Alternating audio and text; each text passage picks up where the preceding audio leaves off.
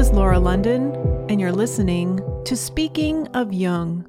Returning to the podcast today is Jungian analyst, author, and lecturer J. Gary Sparks. He earned a Bachelor of Science in Electrical Engineering from Bucknell University in Lewisburg, Pennsylvania, a Master of Divinity and Master of Arts in Pastoral Counseling from the Pacific School of Religion in Berkeley, California, and a Diploma in Analytical Psychology from the C.G. Jung Institute Zurich, where his thesis advisor was Jung's closest student and collaborator, Marie Louise von Franz, and his training analysts included Jung's grandson, Dieter Baumann, and Jung's close friend and confidant, C.A. Meier. Mr. Sparks has been a lecturer and seminar presenter at the C.G. Jung Foundation of Ontario, Canada, and a teacher for the Analyst Training Program at the Research and Training Center for Depth Psychology, according to C.G. Jung and Marie Louise von Franz, in Zurich. In January of this year, he presented Jung and Pauli, The Living Spirit in Matter, to the Cambridge Jungian Circle, and has made that video available here. He is now teaching an introduction to Jung's Red Book online every Tuesday in June through the Jung Center, Houston. Currently, he is in private practice in Indianapolis, Indiana, where he also conducts a variety of study groups. He is the author of At the Heart of Matter Synchronicity and Jung's Spiritual Testament, and Valley of Diamonds Adventures in Number and Time with Marie Louise von Franz. He is the editor of Jungian analyst Dr. Edward F. Edinger's book, Ego and Self The Old Testament Prophets from Isaiah to Malachi, and co editor with Daryl Sharp of Edinger's Science of the Soul A Jungian Perspective. His new book, Carl Jung and Arnold Toynbee The Social Meaning of Inner Work, was published late last year by Inner City Books and is the subject of our talk today. This interview is being recorded on Friday, June 15th, 2018, through the magic of Skype. Hi, Gary. Hello, Laura. How are you? I'm great. Thanks so much for coming back to the podcast. My pleasure. To talk about your new book, I just want to tell people you were my second guest of the podcast ever back in and 2000. that was fun. You were here, and we um, we talked and talked and talked and we talked. We sure did. That was and a you, great day. You took some wacky pictures of me. I was looking at those.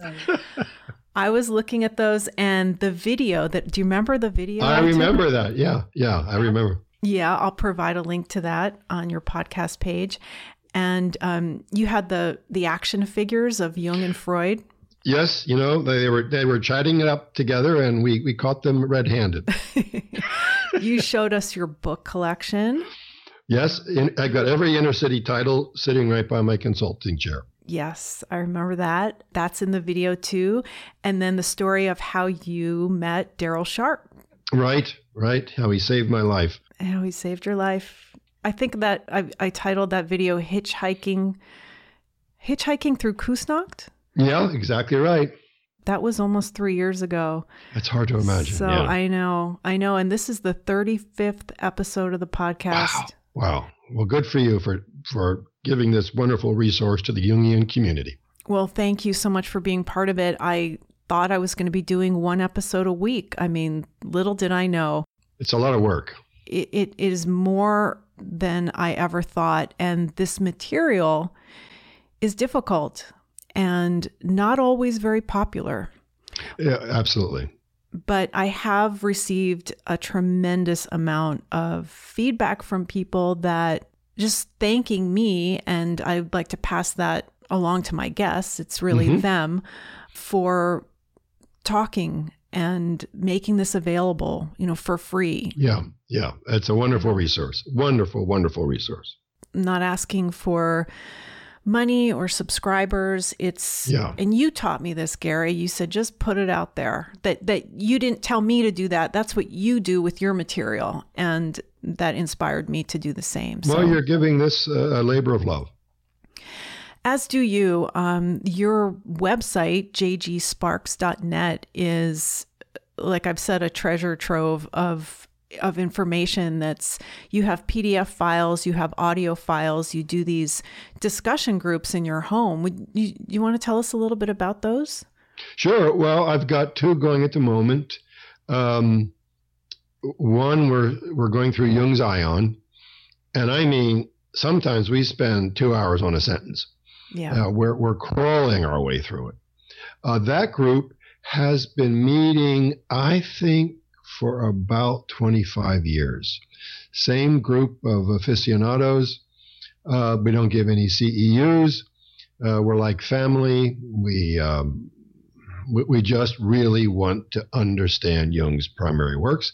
The other one I'm doing is uh, Rivka Schärf Kluger's. Uh, I think it's called the Archetypal Significance of Gilgamesh. Where if we talk about the Red Book today, we'll get into Gilgamesh. Um, uh, that's I think the the Aion group we have about six or seven, and in the um, Gilgamesh about eight. Um, we all like each other. We all speak freely, and it's it, for me it, it's a fantastic experience to, uh, in a way, have fun, make some money, and uh, learn with folks who are really serious about understanding Jung. Mm-hmm.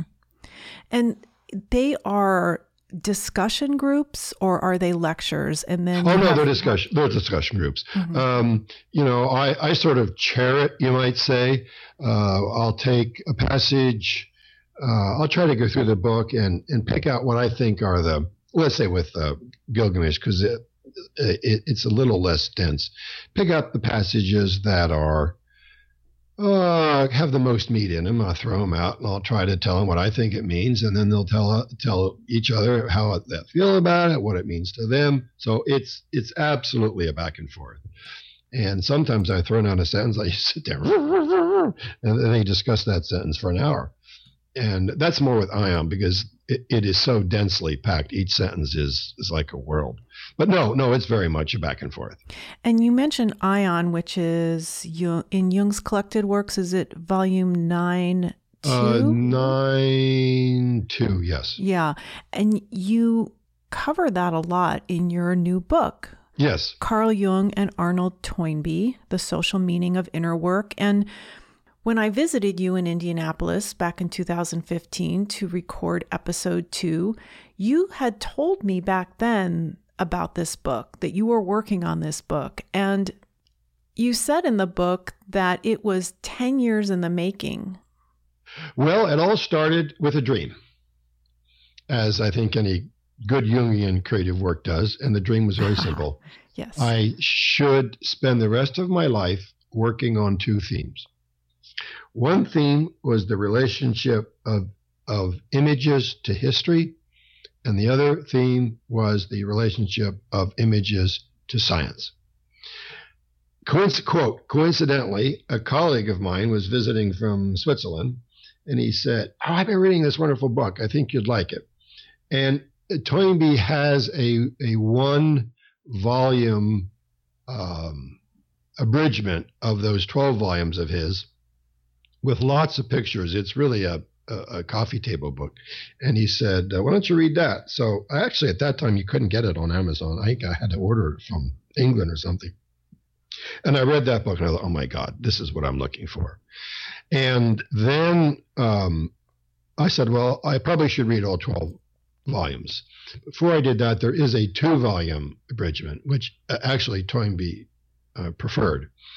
And I read that and I said, still, I got to read these. I got to read all 12 volumes. Mm-hmm. So I got a paperback volume for a set for, you know, a reasonable amount of money, under $100. And, uh, but it was falling apart. And I thought to myself, you know, if I'm really going to work on this stuff, because I began to see how deeply connected Toynbee's point of view was and Jung's point of view was, mm-hmm. I said, I got to get myself a really good hardback edition of these uh, 12 volumes. So I looked on the web and they were, you know, $3,000, $4,000, right, right. $3,500. And I came across one for $350.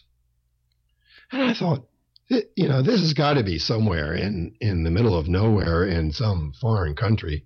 Mm-hmm, mm-hmm. And, and I looked at the phone number and it was the same digits that could have been in America. You know, sometimes these international numbers they got a bunch of prefixes for the country. Right, right. Oh, that that must be prefixes for I don't know what some some country in the middle of nowhere.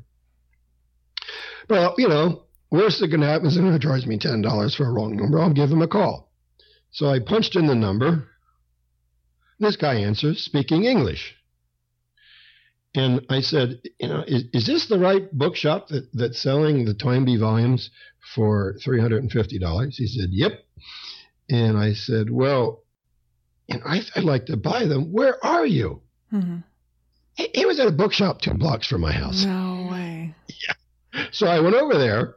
And, That's great. And I walked in, and it was a used bookshop. I had been by, but I never walked into. Mm-hmm.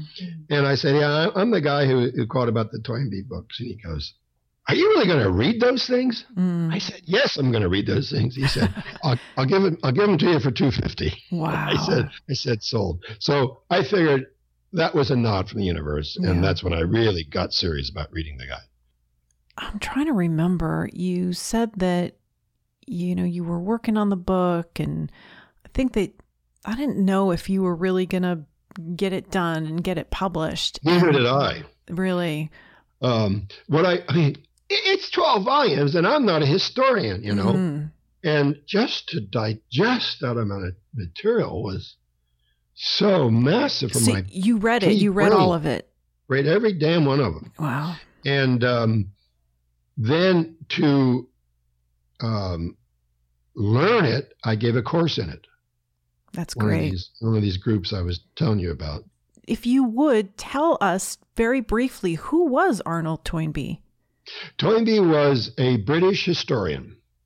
He would have been about, I'd say, 10 to 15 years younger than Jung. Mm-hmm. Um, Oxford grad, worked in what we would call a sort of think tank for Parliament, doing a survey of world events each year for Parliament members.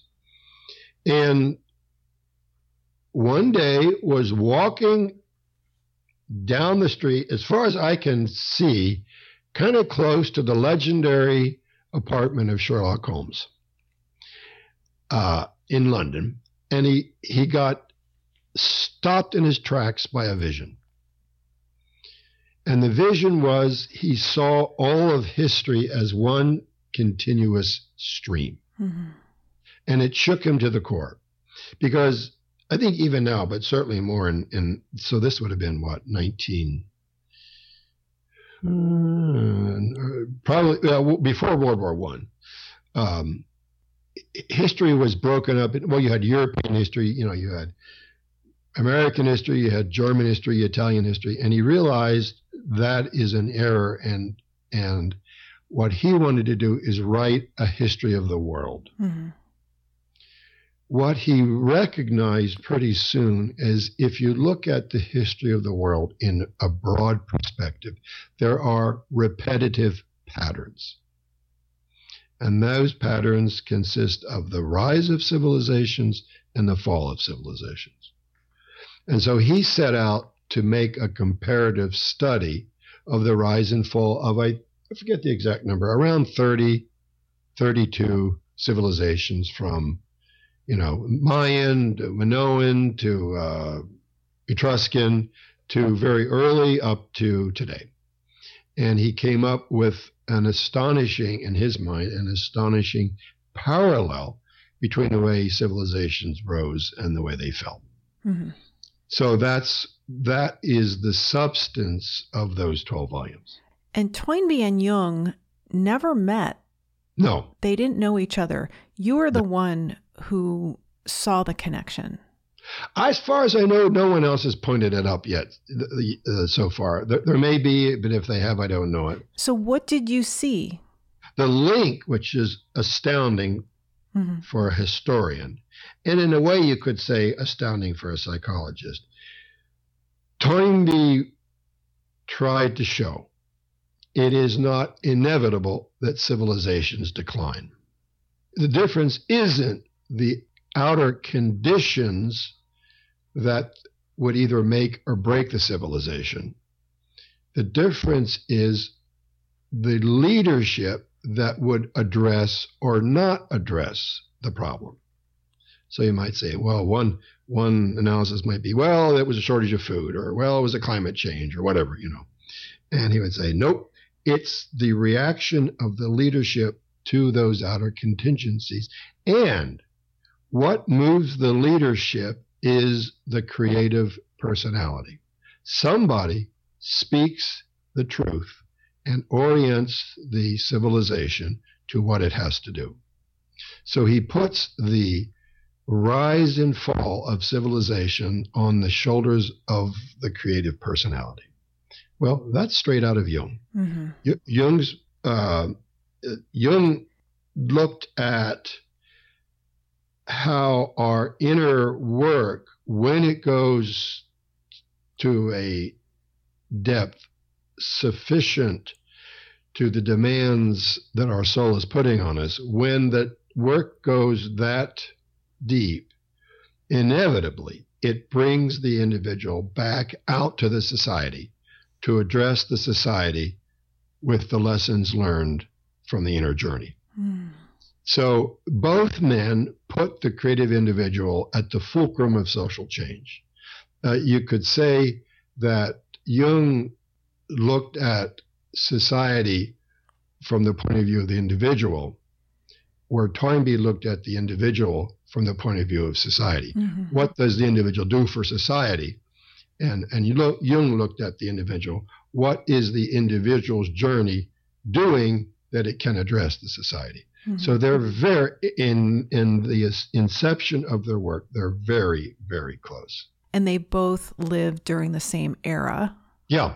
And Jung certainly, you know, if we talk about the Red Book, that is clearly a response to World War One. Yeah. And, and Toynbee says flat out, which is on the uh, epigram of my book, um, that he wrote this book in response to the criminality of the war. How can we stop these genocidal, fratricidal conflicts? Mm-hmm. Very much so. Half of his classmates at Oxford were killed in the war. Mm-hmm. And that broke his heart.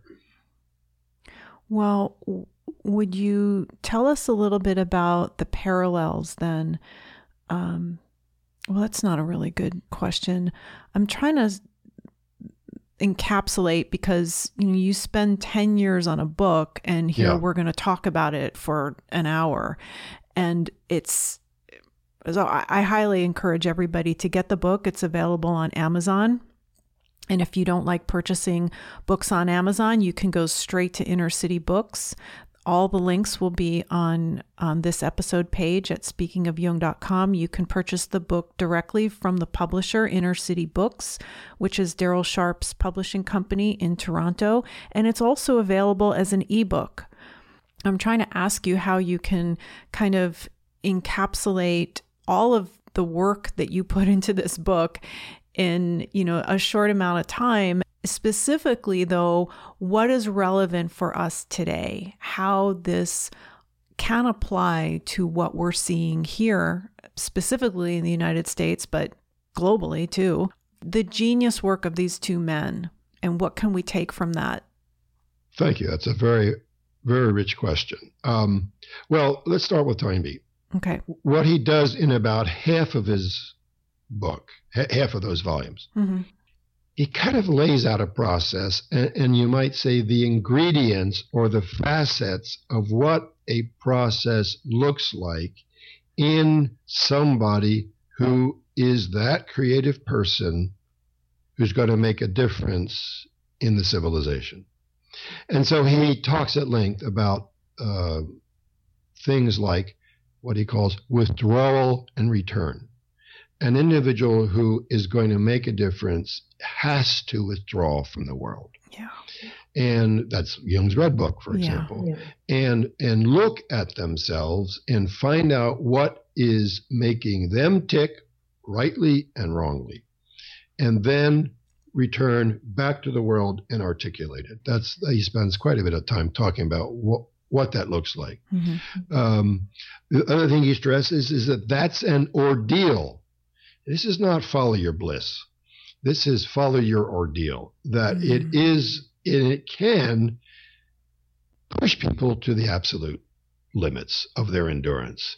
And what helps me, um, I think, as an analyst here is people think if they have a problem, oh, there's something wrong with me, rather than maybe I'm being tapped with my version of what's wrong with the society. And actually, this is not that there's something wrong with me, there is something right with me trying to be born. I really like what you said because that's how and why Jungian analysis saved me and why Jungian analysis resonated with me as opposed to all the other therapies out there that I tried before, which to me focused on finding out what was wrong with me and fixing yeah. it so that I would yeah. fit in. Yeah, yeah. This to is this dysfunctional yeah. society. Yeah. No. Yeah. So I gotta, I gotta tell people, look, yeah, you don't fit in. Good. Right. Don't. And but you are now taking a terrific responsibility on yes. your shoulders because you've got to find out what's right within you that's seeking birth. And when that's born, you've got to articulate it and get ready for a battle. yeah. So withdrawal and return is is a big part of it. Um, what he calls the transfer of the field of action. Um, this is a little more complicated. Let me see if I can if, put it uh, in with some clarity. He he is not just interested in fixing social problems as the litmus test to whether a society grows or doesn't grow. His critique is concerned with are there people working on the society's problem in themselves? Is, is there a transfer of the field of action, that's his language, from the outside to the inside, where I begin to work on what's wrong out there inside myself? If that happens, there's hope. If problems are simply fixed, it's a temporary solution and the solution that is enacted will itself be a future problem. That genuine change has to begin on the inside. Well, that's scary when you look at the level of consciousness of most politicians. Uh, it's very scary. I don't see any of them saying, you know, what's the what's the minority population in me? What's the police brutality in me? What's the you know, I could go on and on. Yes, get, and, and you, I you get the idea. I do, and I I want to say that yesterday, you know, usually on Twitter, and I mentioned Twitter because that is just the most comfortable for me. Facebook is another story. So I posted something on Twitter. What I was going to say is that when I get ready for a guest to interview a guest for this podcast, I typically will quote their material as I read it. And like you had mentioned to me, I think that um, you you had mentioned at the beginning here that in order to understand or to get through those Toynbee volumes, you taught it, right? Yes. Well, I'm not teaching, but I'm sharing what I'm reading while I'm reading it on Twitter. And every once in a while, I will write something myself that's that's not a quote. And um, I I tweeted something yesterday about just being I my Twitter timeline and my Facebook timeline are filled with people criticizing politicians, pointing out hypocrisy and people that are you know, well educated and well established are just spewing all this vitriol about this one and that one and uh, I'm always, I'm still to this day surprised to see that. And I don't follow politics very closely, and I am not understanding why we are not looking at ourselves instead. I mean, to to publicly shame or humiliate or to point out somebody's inadequacies or hypocrisies I just find that odd. And I, I don't know, maybe it's because I've had so much Jungian analysis that, I mean, it's embarrassing when I see that. I think, wait a minute, we need to look at ourselves. How yeah. what what is what is the hook here? What is the trigger? What's going on in me? Instead, there's just all this finger pointing. And would you say a little bit about that? Well, uh, I'm just looking here I, where I put that file. There's a beautiful interview out that was part of a online conference uh, run by Sounds True. Mm-hmm. I think it was a week or two ago, and there was a fantastic interview. The woman is very active in empowering women, particularly in worlds, uh, parts of the world where there's been, you know, huge, huge violence, um, mm-hmm. ISIS violence, or or tribal fighting violence, where it's just rape and slaughter. And her story is she was Iraqi. And I believe she said her dad was a pilot to Saddam Hussein. And she grew up in terror. Uh, you might think, well, that would give that family some security. No, you know, uncle, uncles would disappear, neighbors would disappear. You never knew if you would be next. So she came to the States. Her mom got her out of Iraq, uh, I guess before Saddam Hussein was killed. And she married a guy here who raped her. It's a horrible marriage. But She got out of that. And she spent um, a long time recovering from that uh, trauma. The, the conference was on trauma the interviewer said to her, "What's what's the difference between somebody who who heals from trauma and doesn't heal from trauma?" And the woman said, "Well, I don't know about others, but I can tell you in my case. First of all, there's one level of rage against the perpetrator. That itself is a necessary step, but it doesn't heal. The healing step for me was when I began to see there was a tyrant in myself. And I went back to Iraq and I met the nurse who raised me. And I asked her frankly what she thought of me. And the nurse said, I hated you. You were a horrible child. You were horrible to me. And the woman said that that second part of healing is when we can see we are doing to others what has been done to us. Yeah. And I think with much of what we hear in the news, uh, she refers to Me Too and other movements that are necessarily rageful against the damage but her point is it won't be healed until we also see we are the perpetrators as well as the victims. Yes. That is a that's a huge step. Now, when we withdraw the projection. Now, this word projection is very complicated because people think, well, when you say withdraw the projection, that the person you're projecting on doesn't have those qualities. They may very well have those qualities, but so do you personally, I, I, I support the rage mm-hmm. against, you know, a corrupt patriarchal power structure. Now, the question is whether we can begin seeing that corruption lives in us as well.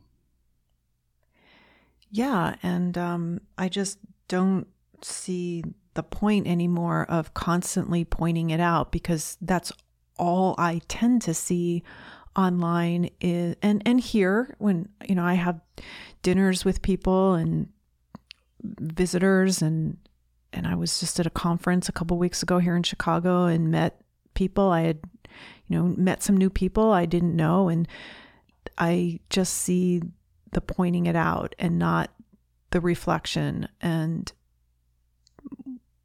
so my frustration or my fear is that this is reaching a fever pitch and we're not getting the message that this is about us and not in bringing these people down because that's another thing I'm seeing is that's what's being called for and wanted is let's bring these people down. Well, is that really the solution? Is that really necessary? I think it is. I Okay. think it, it, the w- way she puts it out, anyway, um, it, it's a two level process, and she uses that language exactly. Um, I I think the rage, in addition to the harm that's been done inside, is also saying, separate me from that pattern. And until the pattern has been separated from, that rage will remain. And I think we have to live with that, help people understand it, and help them understand how to get out of the very orbit they walked into where this horrible stuff happened to them. And, and until that is completed, you really can't talk about the inner issue. But once that is completed and the rage has fulfilled its purpose, then I think you can go inside. Yeah, I think you were talking about this woman and and what had been done to her. I'm sorry, I was referring to the people that I was mentioning, um, talking about politics and you know politicians, and so yes, I I completely agree with what you're saying.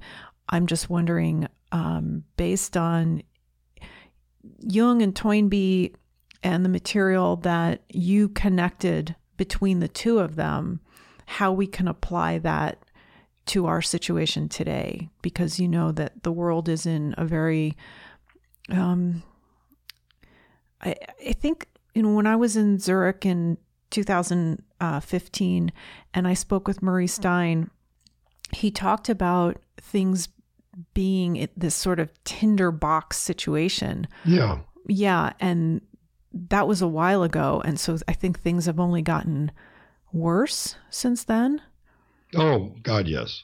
Right. So where let's see where were we? How do we Well, get back on track? Why do we, how do we understand the general complaints uh, that we're hearing? I, I, have to say, I'm one of them, uh, one of the complainers. I, I think it's important to allow those emotions their place. Then to stop and say, where am I in this? What, you know, what's, where is the distorted power structure in my own life? But you can't do that as long as you are still caught in some quiet seduction by the power structure. Mhm. That's what she said. I wish I could get her name. I thought I'd send her. I did send her an email, but I think I sent it to her on uh, on her website, and I thought I bookmarked it, but I can't find it. Um, that that was her approach. That it, it's two layers. There's layer one, which is the rage, and and layer two, which is the insight, and both are important. Mhm.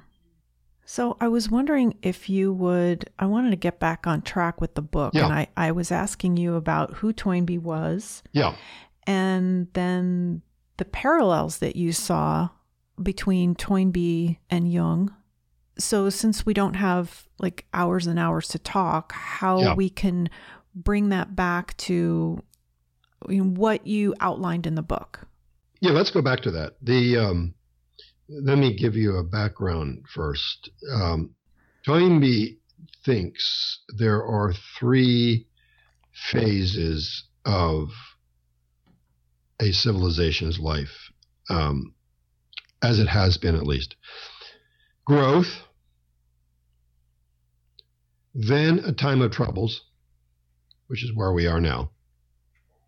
And in a time of troubles, it can either be that it's the beginning of the end or it's the beginning of a change to return to growth and then decline. And what I think is relevant for us now is we are in a time of troubles. We don't know whether we're going to make it or not. It, when I look around, I certainly think not. I mean, Mhm. look at my city. God, we're graduating kids from high school who, who, who literally cannot read and write Yeah. who can't add nine and four. I know that because a friend of mine teaches remedial math and English at one of the one of the um, vo-tech schools, and and and they're getting kids who cannot read. Mhm. So are White River river. If you fall in it, you practically need a tetanus shot. Um, I could go on and on. There are huge problems that are not being addressed, and then Toynbee is saying if you don't address them, what happens is somewhere there is another culture that is addressing them, and sooner or later they're going to overtake you. Mm-hmm. So, as far as the individual work in that period, uh, and as far as Jungian psychology goes, what we try to see is can we locate in the individual's problem the microcosm of a macrocosm out there? Yeah. And then help them, uh, help ourselves, help help my analysts to recognize what the problem they are dealing with is also what we are dealing with in our time and is it desirable, possible for them to, in time, begin to address these issues socially. For example, I'm working with a woman uh, who's worked hard on, on her mothering issues. The mothering she didn't get, the mothering that she did, wish she thought she could have done better, mm-hmm. and she's getting clear on that. Now she's starting to open up uh, groups for young women to come and talk about their issues. So that inner journey has turned in, will be turning into an outer activity to help other women deal with the same issues she's been dealing with. So that that's a very simple example of of what I think Jungian psychology can offer, which is this um, looking at our microcosm, seeing its relationship to the macrocosm. When we understand it, taking it back out to the world.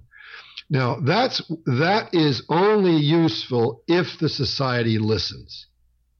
What if you take something back out and there's nobody to listen to what you've got right, to say? Right.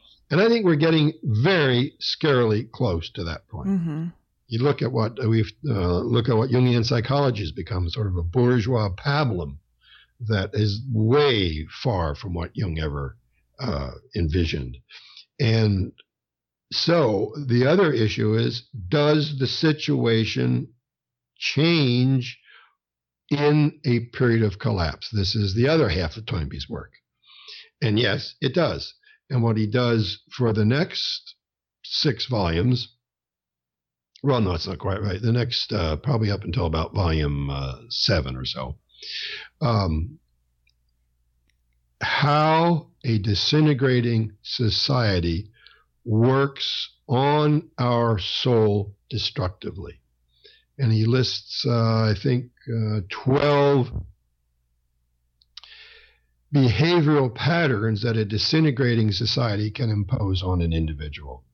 And so, what's so useful for us there is if we're seeing somebody, and often we're talking to somebody who parents don't sound so bad. What are they having so much trouble for? Mm-hmm. But they are having trouble because they are sensitive enough to the destructive effects of a society based on lies and thugs on their soul. And so it alerts us to how we can intercede to mitigate the poisonous effect of a uh, time of troubles, you might say. And all of that then being if we become aware of these dynamics, and if enough people become aware of these dynamics, can we reverse the inertia toward disintegration? That's a very brief overview, but I right, think that's right. pretty accurate. Mm-hmm. Well, how do we do that? Well, as far as I'm concerned, you know, as an analyst, yeah. uh, w- working with my people, and of course, at a certain at, at beginning, nobody wants to hear this. Right. They just want to get they just want to get rid of their misery, and I can't blame them. But in time, with certain folks, once their problem is solved, they're still curious. They're still hungry for something. And I think this is what they're hungry for. How and where do I fit in? How is what I've just been through part of my role as a citizen and what now can I begin doing out there to express to others what I've learned on the inside. I'd like you to talk a little bit about working at depth because that is something that I I personally get criticized for a lot and I don't know if it's because I've been at this for so long. I you know, I was in analysis for a long, long time, and I've been reading Jung and the work of Jungian analysts for a long, long time. But I think it's because I didn't get any answers or satisfaction from what I was reading and the work the other kinds of work I was doing all before this and so I've I'm a strong proponent of this work and I I'm not seeing clearly. I'm not I seem to have lost some of the compassion for not doing the work. Um I think because it was so difficult for me to get into because when I first started, I just sort of dabbled and came in and out and would always come back to this kind of work. Not everybody wants to do it and it's not for everybody. So we're just speaking to the people who are interested in it and do want to do it, but we have to live in a world with people that aren't looking at themselves, that are just kind of blaming everybody else and everything else for what ails them. So, how do we deal with that? Well, I don't think, you know, it's the old corny proverb you can lead a horse to water. You can't make a difference to somebody who doesn't want to have a difference made to them. It is frustrating to have seen something that makes a huge difference in one's life and want to share it and to look around and see nobody wants it. So I think that actually is something Toynbee addresses in the period of the time of troubles. People simply are not interested in solving problems. And if that continues, it's bad news for the civilization. So I don't think we can do anything except articulate our truth and see who shows up. Yeah. That's what I've come to. And I'm surprised people do show up. Right. It's yeah. a bit of, of Wu Wei. You know that term? How do you spell that? Uh, w U dash W E I. Wu Wei, I guess it's pronounced. It's Chinese. It means actively not doing. I love that term. It's actively attending to what is going on inside without expectation from the outside, and then watching what comes in from the outside. You know what this reminds me of is when I first started the podcast, you know, not a lot of people knew about it. It was, look, Jung is not for the masses. I keep saying that. Right. So, not everybody's familiar with Jung. And the more and more people I meet and I mention my podcast, they don't know who Jung is. And I'm always surprised by that. I don't know yeah. why I'm surprised by that, but I yeah. am. I get defensive about Jung because of his enormous body of work that I yeah. do not pretend that I've read all of. And another thing I keep mentioning is from what I understand, most of what he had written in his lifetime, and he wrote for what 60 years? Yeah. Has not even been published yet so a lot of hasn't yeah. Yeah so i don't know that any of us fully understand the enormity of his body i, I don't know how he did it. I think he had a lot of support and he yes. had a, uh, he had a tremendous mind. Tremendous. He must have been uh, I like what Joseph Henderson said in you know that Remembering Jung series. You ever yes. seen any of those? Oh yeah. Henderson says uh, Jung was a man who, in theory, shouldn't have existed, mm. but he did. Yeah, and you know another thing is that, and I love hearing your opinion on things because of how how devoted you are to this work and the true Jung. That people another another criticism that comes up is well you're worshiping this man oh yes right. So how oh, do you respond to that? I, I Uh, just Did you? heard, oh, I, I, I swore like like crazy. Oh, go ahead. You can do that here. There are no no Uh, rules uh, here. Um, actually, I had an analysand come to me, mm-hmm. a very likable guy who had moved here from another state. And his previous anim, uh, it's funny, I said, I was almost going to say previous animus. His hmm previous analyst said, You're over identified with Jung. Mm. Well, I just started swearing. I couldn't stop. Okay, let's hear it. Um, Let's hear the clean well- version then. I'll give you the PG version. Okay. Um, i- i- Jungian psychology is not about Jung. That's my feeling. Okay. All Jung did was hold a mirror up to processes inside us. And in, in identified processes, nobody else in the modern age and in, in a modern framework has seen. Namely, that healing is a mystery, that the ego has its responsibilities, but there is a world way beyond that which either helps us or doesn't help us.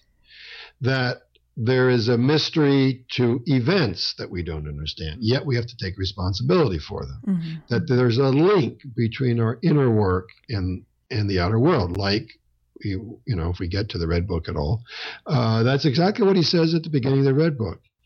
That's all Jung did was just saw what the is going on inside us. Yeah. And if I pay attention to that, that's an image, that's an indication of my health. I'm interested in what's going on inside me and inside the world. And for that, I get accused of being over identified with Jung. It's a sickness on the part of whoever said that to that analysis. it is. Yeah. You, all Jung did was articulate the nature of the collective unconscious. Yes, I am personally interested in Jung, as I am interested in Mozart, Beethoven, Shostakovich, Stravinsky, uh, Hemingway, Fitzgerald. I'm interested in creative people because that's a lot of what shows up in my practice, and they're different. So, in a way, yes, I'm interested in Jung as a creative personality. But as far as Jungian psychology goes, it is not about Jung. Jung just saw what is going on inside us without any blinders on. And yes, I'm going to devote myself to that because I see how that helps people. Best two minutes of this podcast ever recorded, right there, ladies and gentlemen. That was great, Gary. Thank you for Mhm. sharing your thoughts about that. You know, people come to me as a last resort. I'm usually the fifth or sixth therapist they've seen. And, and they say to me, you know, if this hadn't worked, I would have killed myself. Yeah. And the reason it works is because they are touched by this mystery that seizes them. I don't tell them how to think. I don't tell them what their parents did to them. I don't tell them what they should do. We just listen to that world that Jung has described. And they are they are they fall in love with themselves because they see the beauty inside themselves that Jung has seen. And I sure as hell am not going to let anybody belittle that. Yes, ladies and gentlemen, this is why I devote all of this time, energy, money, and resources to this podcast is for statements like that. Thank you, Gary. My pleasure. So, before we move on to the Red Book, is there anything else that you'd like to talk about Jung and Toynbee? I would be happy if folks just have a very basic appreciation for how these two men looked at the role of the individual in in the growth of a society and they saw a very similar link between focusing on our own problems and then extrapolating that to the society and then sharing that with the society on the one hand and what it's like which gets way more complicated than we need to get into here Mhm. what happens to the individual when the pressures of a disintegrating society, which we are now in, or at Mhm. least in a time of troubles, what's that do to the person when everything around them starts falling apart? Well, it's a great book. The subtitle is The Social Meaning of Inner Work, and I highly recommend it. Again, it's available on Amazon and at innercitybooks.net, and it's also available as an ebook just from Inner City Books, just from their website. So, the other thing that we wanted to talk about today is the introduction to Jung's Red Book, which is a kind of a, a live stream or attend in person class that you've been doing every Tuesday for the month of June. You've already done Yes. two, and there are two Done two. left. Yeah. And that's through the Jung Center in Houston, which is, I believe, the largest Jung Center in the country. Yeah, I think it is. It's not a training place, it's simply a uh, venue for the discussion of Jung's work. hmm And so, how is that working out? You're at home in Indianapolis and you are in front of your webcam and you're delivering your talk, and then they are streaming it there at the Jung Center in Houston. And there's also people that are there physically, and people can join in via their website, right? Yeah, they they can't um, speak back. hmm They, they can listen and watch. And I've encouraged them if they have questions to email me. No one has yet. Um, so it's either very boring or, or they understand what I'm saying, one or the other. Um, it's odd. I, I don't know whether I like like it or not. Mhm. Um, you know, we were talking about my um, the seminars I do here. What I love about them is the interchange. Yeah. Honestly, we will spend two hours talking about one or two or three sentences, and, not in an intellectual dilettantish way, but you can see these people moved by the way Jung puts things, and it touches questions they've had, or it bears on images in their own dreams. And we don't get into you know psychological striptease, but but the personal reaction to the text forms the basis. I mean, sometimes I'll, uh, I'll just say something, and boom, you know, they're all for half an hour talking, and I just sort of sit there and, and listen. Uh, I, I love giving people the chance to emotionally respond to what Jung has said, hmm and that you miss in an online seminar. Right. I don't know whether you can teach it online because, yes, you can teach the ideas, but Jungian psychology is not about ideas, it's about experiences. Yes. Each of those sentences Jung wrote because of an experience he had. And that's what I like to recreate. So it's good in a way. I've met some lovely people online. Um, so I was there. I was there in person a couple of weeks ago, and I met some really lovely people. And they're they're on the online seminars. But I certainly prefer the one on not one on one, but the in in house teaching where you can talk and feel and argue and pr- process. hmm I know that the title of this course is an introduction to Jung's Red Yeah. Book, but I'm sure that you take off on certain things that are probably unique and you wouldn't get anywhere else. So, just very briefly, if anybody doesn't know what Jung's Red Book is, it is an enormous I believe nine pound book. I think I have the it? stats here. I think I have the Yeah. stats here somewhere. But you Yeah. were telling me there's also a reader's edition, which I don't have because Yes, I yes. tend to want to go straight to the source here. So this is a facsimile copy of the diary that Jung kept, and it's Yeah. more than just a diary because it's also filled with his original artwork. So in this course that you teach, you really get in there, I'm sure, to the material. Try to. Well, Mhm. maybe just for folks who don't know about it, a Mhm. couple of sentences. Um, Jung split with Freud in 1913, and he got disoriented. Freud really helped him, I think it's safe to say, get his feet on the ground methodologically, or at least he had somebody nearby he could talk to who understood what he was saying. Well, he lost that. I mean, they couldn't. They couldn't see eye to eye. There's many, many books written about why. I, I always say it's very simple. Freud was an atheist and Jung was not.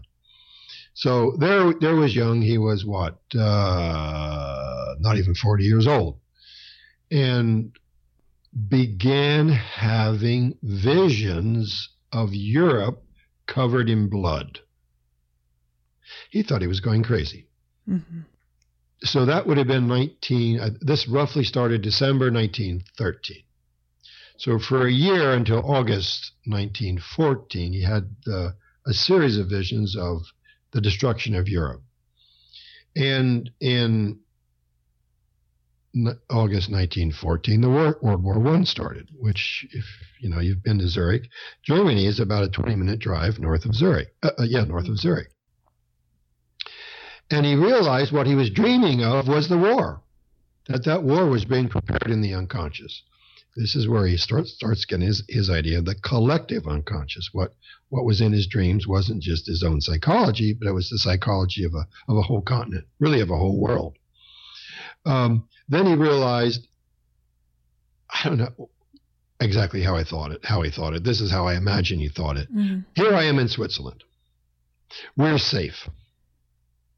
What can I do?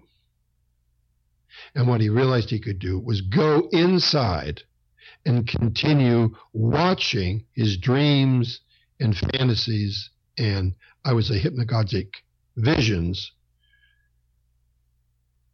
as the war progressed in France, Belgium, and Germany. He recorded the images, the story, the fantasy, call it what you will, that occurred to him over the period of World War One. He he wrote them down and calligraphied them, and he painted pictures to illustrate them. I think more or less that ended with the war, uh, 1918, maybe a little bit longer. And he says the book wasn't finished until 1928. But I understand that to mean what he began to do then was recopy everything and embellish it in this beautifully bound volume called the Red Book because the cover is red. So, what it is, is an account of what Jung was going through inside during the war. And one way you could look at it is the war was being played out inside himself. Yeah. yeah. But it's more than that because what I tried to show in that Houston seminar, a fundamental pattern appears throughout the Red Book, and that is the death of the old the emergence of a polarity, of a conflict, which is excruciating to endure. He endured it. It often is something that's felt inside, and it's often something that has its parallel outside. If you endure that conflict, it resolves. And what comes out of that. What the resolution is, is another piece of the real you. That's what Jung calls the self.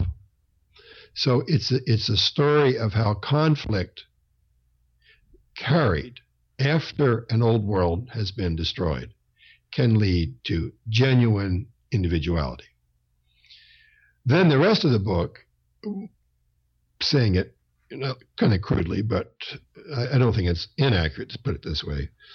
The rest of the book then begins with those self figures dictating to Jung the point of view which later became Jungian psychology. It goes into just about anything you can imagine and ends up in the last part of the book called The Scrutinies, which actually not part of the Red Book, but the editor rightly incorporated that in the book, I feel, because Jung began that section when the Red Book proper was finished. He began it the next day. So the editor takes it as the same thing. I think that's right.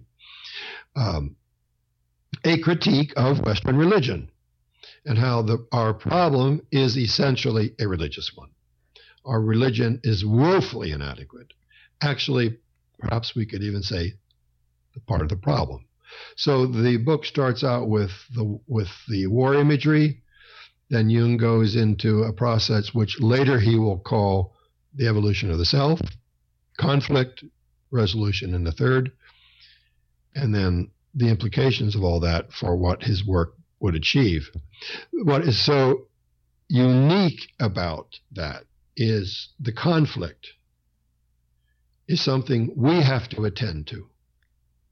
The resolution is grace We cannot make that happen. We can set the condition for it, for it, for its happening, but we don't make it happening. I don't know anyone else who talks like that. As a practical method, we are setting the stage to receive guidance from somewhere else. If you're religious, you'll call it God. Uh, give it the word. It doesn't matter what you call it. But there is a spontaneous visitation on the suffering individual that brings them into unity. And that's what healing is in Jungian psychology. That's what he discovered. And that's why I think the Red Book is so important. It shows how he came upon his psychology by noticing it happening in himself. And he spent the next 40 years writing about it. That is a great encapsulation of what the Red Book is. Thank you, Gary. And mm-hmm. the purpose of this podcast is for me to get Jungian analysts to talk about what the difference is between Jungian analysis and other yeah. forms of therapy. And when you were explaining what the Red Book is, you said if you endure that conflict, it resolves. Right. And that sentence right there, to me, is something that I learned in analysis. I didn't hear anywhere else. And it is what makes it so difficult. Yeah. And what happens, why it's not, not that it's, not why it's not for everybody, but why people don't stay with it. Yeah. And because you have to you have to endure that yeah. excruciating tension yeah of holding those opposites together yep, holding yep, them yep. closer and closer and closer until they resolve it's very humiliating yes feeling like you know you, you can barely go on yeah but if you can what comes is remarkable mm-hmm. Truly. Yes. So, wow. The Red Book is rich and deep and not easy to understand. And I don't think it's, again, I don't think it's for everybody. You explain it so well. I just want to say, because this came up a few weeks ago about the black books, is it the case that Jung wrote in the black books? Because then you mentioned that he then transferred yeah. some of it to this yeah. large red leather bound book with this exquisite right. vellum paper. Right. That I think was lined, that he that was lined in pencil, that he hand lined. And then he I don't know, but in, it, it, I know he did it because the the calligraphy is gorgeous. Yeah, and he he he wrote in calligraphy and then he painted. Right. Who has t- time to do that? Well, and he did that while raising five kids and having a full time analytic practice. Right. And writing books.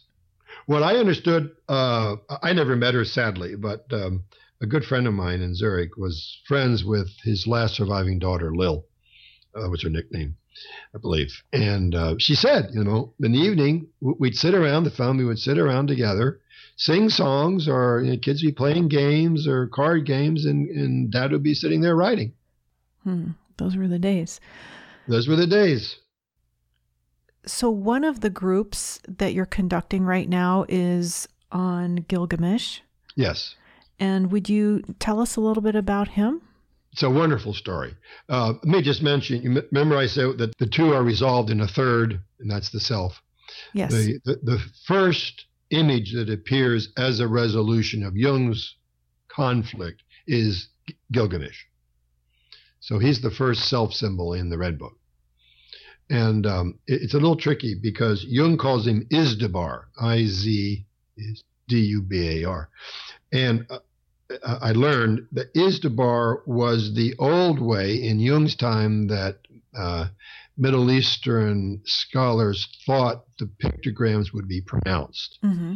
and they've changed their mind. And so it's the same God. It's just they realized that they were wrong in the pronunciation of the pictograms, and so now the word is pronounced Gilgamesh. But they're the same thing. Okay. What's so great about Gilgamesh, and I, I think you will not miss the irony, um, he started out a tyrant and a jerk repressing his populace. And what do you think the first thing he wanted to do in the story was? build a wall. Isn't that incredible? that drama is 5,000 years old. Mm. The seeds of the Gilgamesh go back to Sumeria about 3000 BC.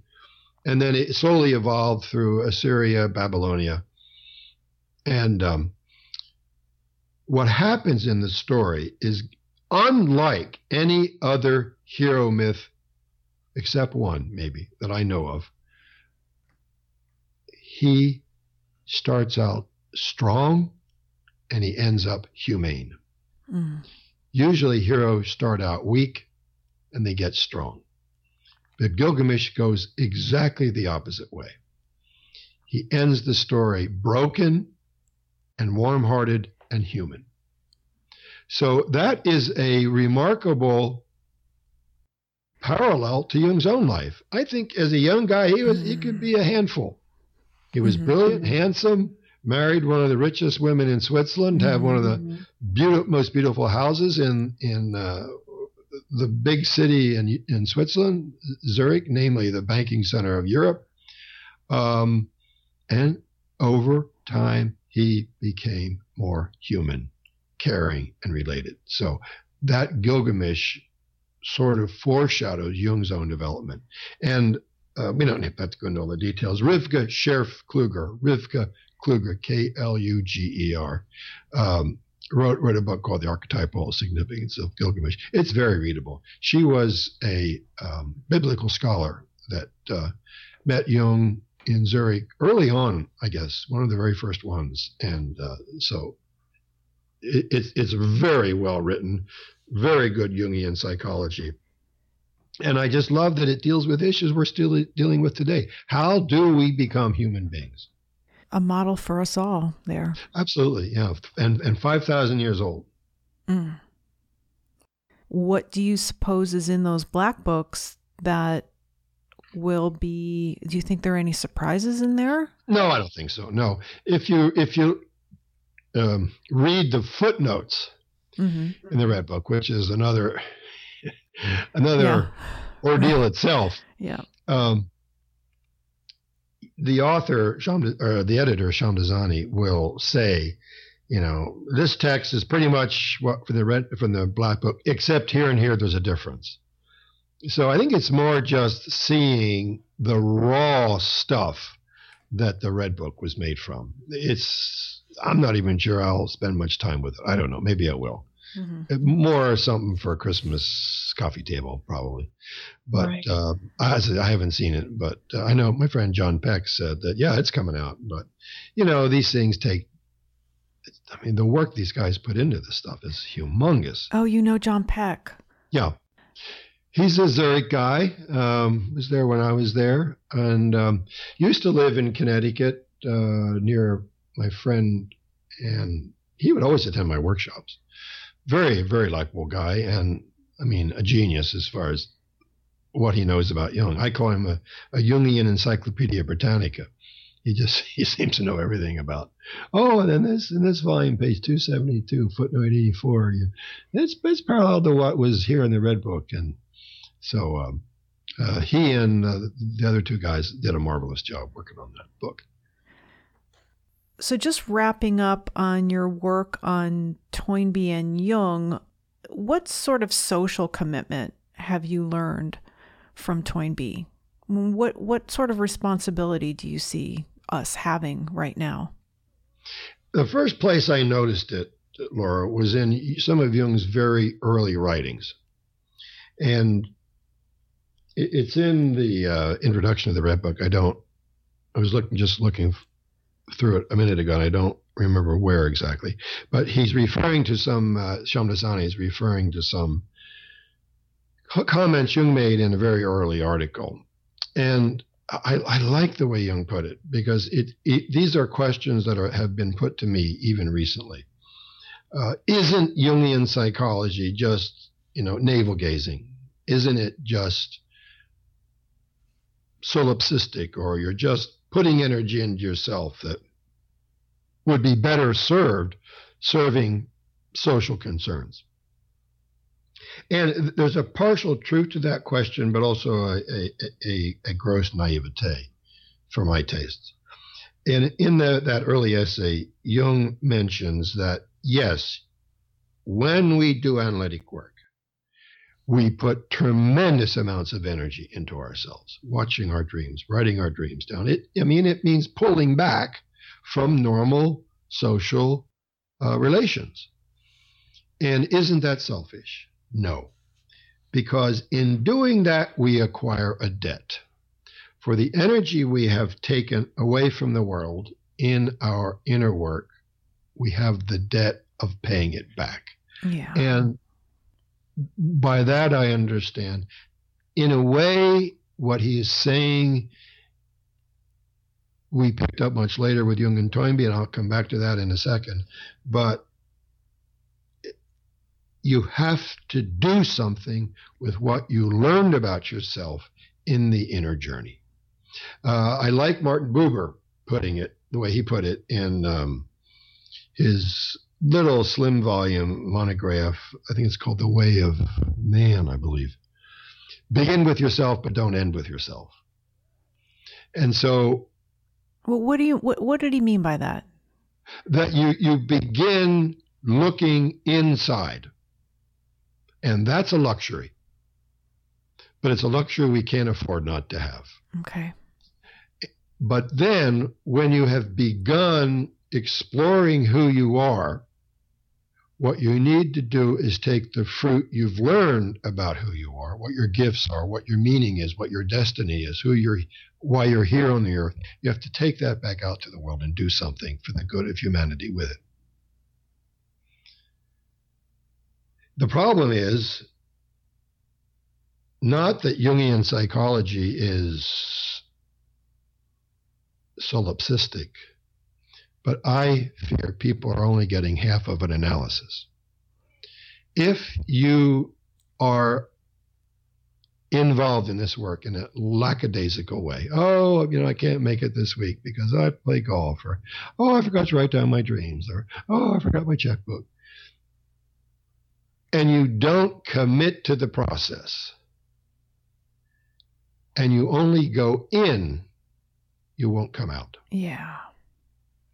And people who are saying Jungian psychology is not socially oriented have had half of an analysis. They haven't seen, when you go in and you meet the self, the self, you can see it in the red book again and again. The self says, now you go back out there and do this it, there is a there is this uh, shift in energy flow that happens spontaneously when you've gone in and discovered what you went in to discover. You can watch the dreams, take the individual, and push them back into the world. For example, uh, remember one woman working reached some conclusions, and she dreamt she knocked down a wall in her uh, house and opened up her dining room to the public. Mm-hmm. Another couple that worked on their relationship dreamt, uh, she dreamt that uh, they had learned something about uh, growth and they took it down to the pub where they'd have a beer on Friday night and talk to the patrons in the bar about their growth. Mm-hmm. There is there is this pullback out. Now I think that that is a very maybe simplistic way of putting it because later Jung now and Toynbee and consort, I think we can say in a analysis where the dreams are taken seriously, you're doing two things at the same time. You're working on yourself and you're seeing where that self is going to take you out into the world. It may not be time to do it because mm-hmm. you need to get more solidity inside yourself. I remember I wanted to start lecturing, you know, about 15 years ago. And I had a dream of Marion Woodman came to me. She said, Gary, you're not strong enough inside to do this. so that inner cohesion has to be formed where you're not afraid of, uh, of saying what you have to say and, and, you know, and dealing with the results, which are sometimes positive and sometimes people hate your guts. Um, later, I think, w- you know, with this Toynbee Jung stuff, I would see more. It's a simultaneous process. Early on, Jung put it first you do this, then you do this.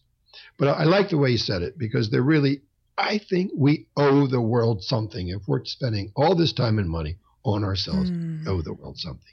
And you can see it in, in the dreams. Now, the difference is if you're born to be a plumber, don't try to be a carpenter. If you're born a carpenter, don't try to be a plumber. You go back to the world not as a should, but, at, but as an is. You're not saying, oh, I should do this. I should be helpful. No, it's like an apple tree. It doesn't sit around and say, well, I should produce apples. It produces apples as part of its life. And that's, that's I think, what we come to in a fully lived, mature analytic process. Yeah, and I don't know that there's that much of that out there in the popular culture. And that's another reason why this podcast is only about Jungian analysts and Jungian analysis, because there are some people out there talking about Jung, but you know, they're talking about Jung's what? I don't know. They're reading a bit of Jung and then talking about Jung, and I see. Ah, what do I want to say? I don't see much of it because I'm. I tried to stay with Yeah, me too. the the the classical Jungians, and again, there's so much of Jung I still haven't read. There's so Yeah. much of Jung that still hasn't been published. So, anything modern about Jung? How do you feel about that? Well, I actually have a lot of feelings about that. Um, there's there's a danger here that Jungian psychology becomes a system. Let me try to give you a little story to illustrate. When I worked with Meier in Zurich, he would not take Jungian psychology and apply it to what we were doing.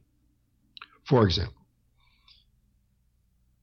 a woman had a dream of what we would call the negative animus. And rather than saying, here's what Jung said about the animus, therefore that's what this dream image means, he said, what does this dream image tell us about our understanding of the animus? The system was always in dialogue with experience. Mm. And I think we need to keep doing that, looking at people's experience and asking, does the psychology that Jung came up with still fit? Mostly, I think it does. A couple of places, it, it one place it doesn't, and another place it's open ended, for my taste. I think Jung would have restated the anima, an animus theory had he lived today. Mhm. I'm sure of that. I talked with his grandson about this, and he had the same feeling. So, there, I think we have to broaden how we understand those two archetypes. Mhm. And the other thing is, uh, which I I mentioned at the beginning of the Toynbee book, Jung had, well, I don't put it this way, but this is the way I put it when I'm talking. Jung had one very big problem that nobody wants to talk about. And that is, he only had one lifetime. Mhm. He spent his entire life working on the individuation process inwardly. He knew it also works outwardly. And he said to von Franz, and I give that quote at the beginning of uh, of um, the Toynbee book, you guys work on that. Yeah.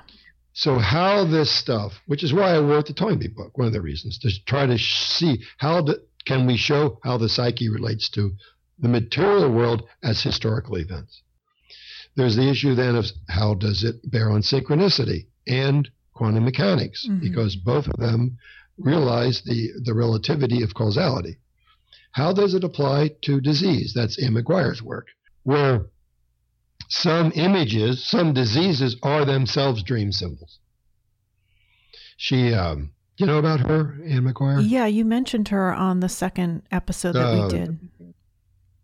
She, sadly deceased now, was a British dermatologist, and she found the cases of dermatological disturbance that were brought to her often carried a meaning of a previous disease of a particular organ that was dealt with physically, but had a meaning that was not touched. Mm-hmm. And the meaning transferred itself to the skin and called, caused skin disease. So, by probing the meaning of these organs, she had fantastic success resolving the dermatological disturbances by getting at the meaning of the earlier disease. So, that's a completely fresh point of view. How does disease and the body carry symbolic significance? So the, the buzzword in Jungian, the Jungian field is matter and spirit. Matter meaning physical events, meaning the body, meaning historical events. Uh, how does this psyche relate to the outer world? There is a whole world waiting to be researched. Yeah. You had mentioned uh, some of her books, I think, on the last episode we did together.